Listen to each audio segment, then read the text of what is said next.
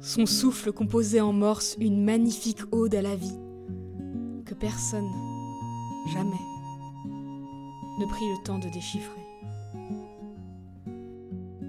Elle dut suivre des années de rééducation respiratoire pour réussir à faire taire son lyrisme sophrologique naturel.